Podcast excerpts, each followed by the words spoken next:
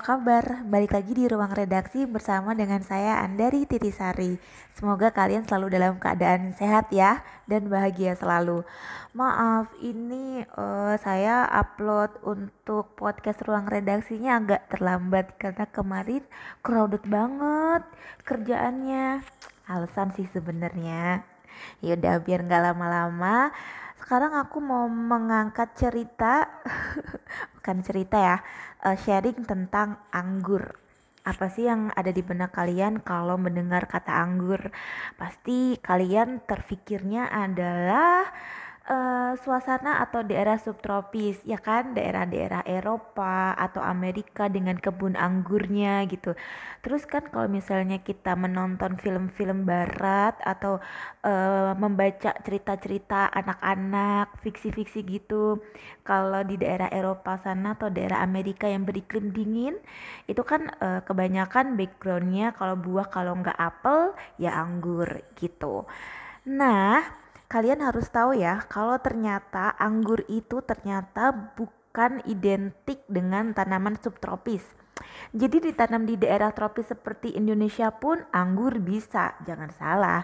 Justru dengan ditanam di daerah tropis seperti Indonesia itu kita unggul loh karena kan kalau misalnya nih di daerah subtropis anggur itu mengalami masa dorman. Kalau musim dingin otomatis mereka tidak bisa tumbuh, tidak bisa berbuah. Sedangkan kalau di Indonesia kan nggak ada tuh yang namanya musim dingin, musim salju, selalu ada matahari sepanjang tahun. Jadi selama satu tahun itu kita bisa panen anggur kapan aja. Nggak perlu khawatir akan datangnya musim dingin karena kita kan nggak ada musim dingin. Nah itu salah satu kelebihannya kita menanam anggur di daerah tropis seperti Indonesia kalau kita telusuri sejarah, sebenarnya anggur itu malahan e, pertama kali ditemukan itu di daerah Timur Tengah. Orang Indonesia itu menganggap anggur sebagai tanaman subtropis karena anggur-anggur yang ada di supermarket, di pasar tradisional itu adalah anggur-anggur impor dari negeri subtropis. Jadi mungkin karena itulah kebanyakan masyarakat menganggap tanaman anggur ini adalah tanaman subtropis. Tapi sebenarnya mereka itu adalah adalah tanaman yang berasal dari kawasan Timur Tengah. Kalau misalnya kalian suka e, baca buku-buku sejarah nih, aku kasih tahu ya, anggur itu ada dalam kitab Perjanjian Lama. Di situ disebutkan Nabi Nuh adalah orang pertama yang berkebun anggur. Nah, di Asia Kecil di daerah selatan antara Laut Kaspia dan Laut Hitam, penduduk asli di sana tuh sudah berkebun anggur sejak sebelum Masehi. Wilayah itulah yang melahirkan spesies tanaman anggur jenis Vitis vinifera. Vitis vinifera adalah anggur-anggur yang sekarang banyak spesies anggur ya tepatnya yang banyak dibudayakan di seluruh dunia. Kemudian asal kalian tahu juga kalau budidaya anggur intensif itu sudah maju banget di kawasan Timur Tengah sejak 6000 sampai 8000 tahun silam. Jadi kebun-kebun anggur sebenarnya itu sudah ada ya sejak zaman Mesir kuno kalau nggak salah atau zaman Romawi dan Yunani mereka tuh udah sering memanen anggur buat dimakan langsung atau untuk dibuat wine. Nah, uh, si Vitis vinifera ini kan dari kawasan uh, Timur Tengah tuh. Nah, inilah anggur-anggur yang sampai sekarang sering kita makan atau sering kita buat uh, sebagai bahan baku wine dan juga kismis. Lalu oleh ini uh, bangsa Inggris, anggur-anggur Vitis vinifera dari kawasan Timur Tengah ini dibawalah ke kawasan Amerika Serikat. Tapi sayangnya di sana si Vitis vinifera ini tidak bisa tumbuh uh, dengan baik gitu, tidak bisa berbuah dengan sempurna karena banyak banget terserang uh, hama kutu yang namanya Phylloxera dan juga gampang banget terserang cendawan. Oleh karena itu, si Vitis vinifera ini akhirnya dikawinkan dengan anggur lokal setempat namanya anggur Labrusca. Kalau ngomongin soal sejarah anggur dan persebarannya di dunia itu bakal nama banget sih sahabat rebus. Cukup sampai di situ aja ya cerita tentang sejarahnya. Di sini tuh aku lebih pengen cerita gimana sih perkembangan anggur di Indonesia. Jadi dulu aku tuh pernah meliput anggur sekitaran tahun 2017. Waktu itu pehobi atau masyarakat yang menanam anggur tuh hanya sedikit dan kebanyakan mereka itu ada di daerah perkotaan. Biasalah kalau orang kota itu kan gampang banget mendapatkan akses informasi kan. Jadi mereka pasti uh, untuk cari-cari komoditas yang mereka mau atau akses informasi mengenai budidaya dan bibit yang mereka inginkan itu lebih cepat. Jadi dulu uh, pehobi atau masyarakat yang menanam anggur masih dalam skala hobi ya. Skalanya tuh kecil banget, paling hanya di teras atau sebagai tabu lampot itu kebanyakan di daerah Jabodetabek. Nah, anggur yang banyak dibudidayakan pada waktu itu adalah anggur impor terutama untuk jenis akademik. Nah, tapi setelah uh, berbagai macam media sosial itu kan mulai menjamur, mulai banyak penggunanya itu kan di tahun 2018 ya. Akhirnya banyak juga uh, narasumber atau orang-orang di daerah, maksudnya di luar Jabodetabek yang juga tertarik untuk uh, budidaya anggur. Si anggur akademik itu berasal dari Ukraina kalau nggak salah.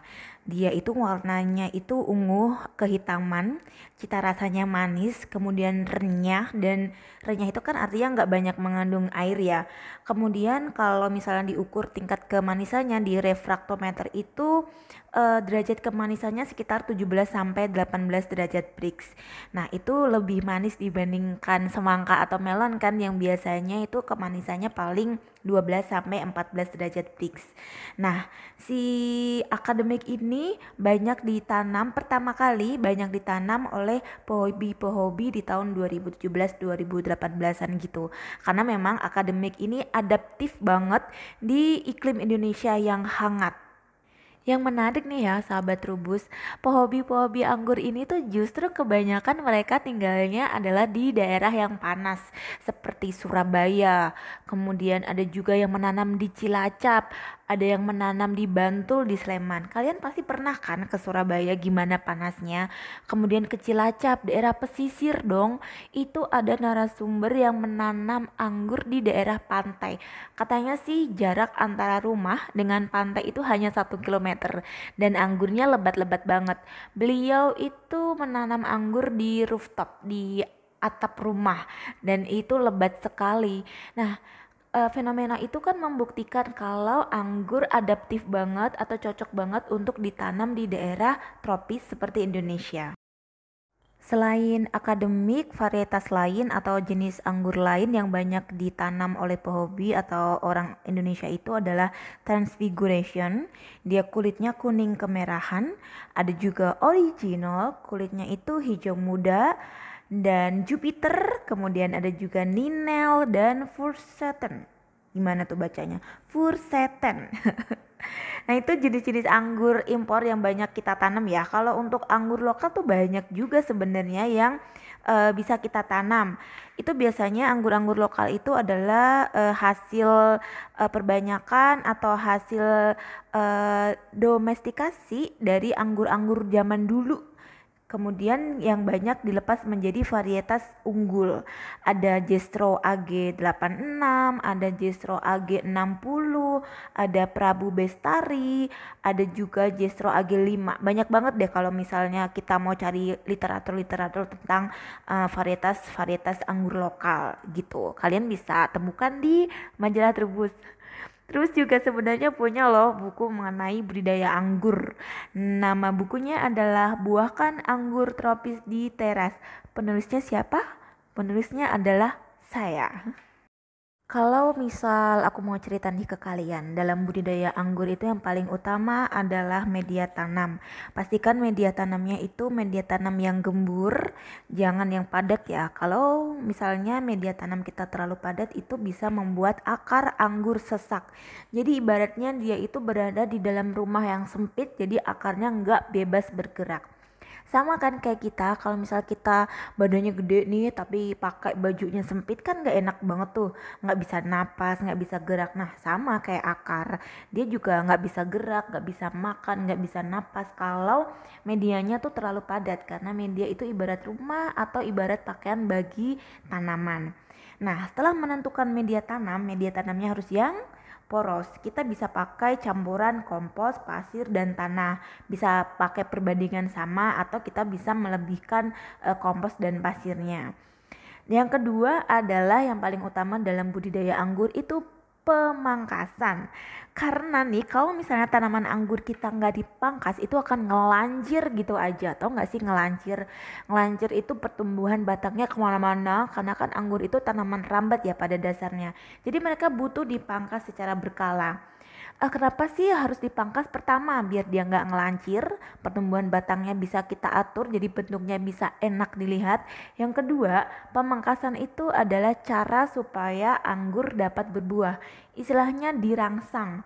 Nah, dengan pemangkasan itu nanti akan muncul cabang baru yang membawa bunga, di mana bunga itu tentu saja akan bersalin rupa menjadi buah. Yang ketiga, yang tak kalah penting juga adalah kita harus menyiapkan naungan dan rambatan. Naungan itu apa? Kita bisa menggunakan plastik ultraviolet. Jadi kita uh, apa bikin tiang-tiang gitu nanti di atasnya kita uh, pasang plastik ultraviolet gunanya untuk melindungi anggur kita dari hujan.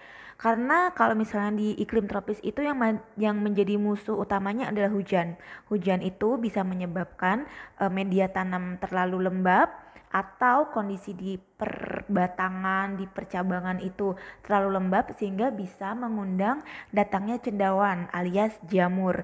Si jamur-jamur inilah yang akan menjadi penyebab utama tanaman anggur kita tuh merana. Jadi pastikan kalian membuat naungan terlebih dahulu sebelum menanam anggur. Nah, selain naungan ada juga yang namanya rambatan karena tanaman anggur ini kan dia tumbuhnya merambat. Jadi kita siapkan dulu nih tiang-tiang rambatan. Kalau hobi itu punya berbagai macam tipe rambatan ya. Ada yang menyiapkan rambatan itu berupa para-para. Jadi ada tiang-tiang kemudian di atasnya dibikin tiang-tiang lagi. Jadi nanti kita bisa petik anggurnya di atas. Atau nggak pakai uh, para-para yang di atas gitu. Cuman tiang-tiang yang ditata kemudian anggurnya itu dirambatin. Jadi tiangnya itu mirip huruf T gitu loh. Jadi kan huruf T itu punya tangan tuh di kanan kirinya. Nah nanti si cabangnya itu dililitkan di kanan kiri dari uh, tiang rambatan tersebut dari ceritaku tadi sudah ada gambaran belum mengenai budidaya anggur di iklim tropis seperti Indonesia? Sebenarnya kalau misalnya cuma cerita aja, dengar suara aja, kalian pasti masih bingung sih tentang budidaya anggur, terutama yang eh, orang-orang uh, yang belum pernah berkecimpung di dunia pertanian ya. Kalau kalian yang sering baca-baca buku pertanian atau sering baca trubus, pasti sudah tahu tentang budidaya anggur. Nah, buat kalian nih yang sama-sama sama sekali uh, blank atau buta tentang dunia pertanian, apalagi budidaya anggur, kalian harus baca majalah Trubus dan beli buku anggurnya. Oke, okay, sekian dulu ya untuk podcast kali ini. Sampai ketemu di ruang redaksi berikutnya. Bye.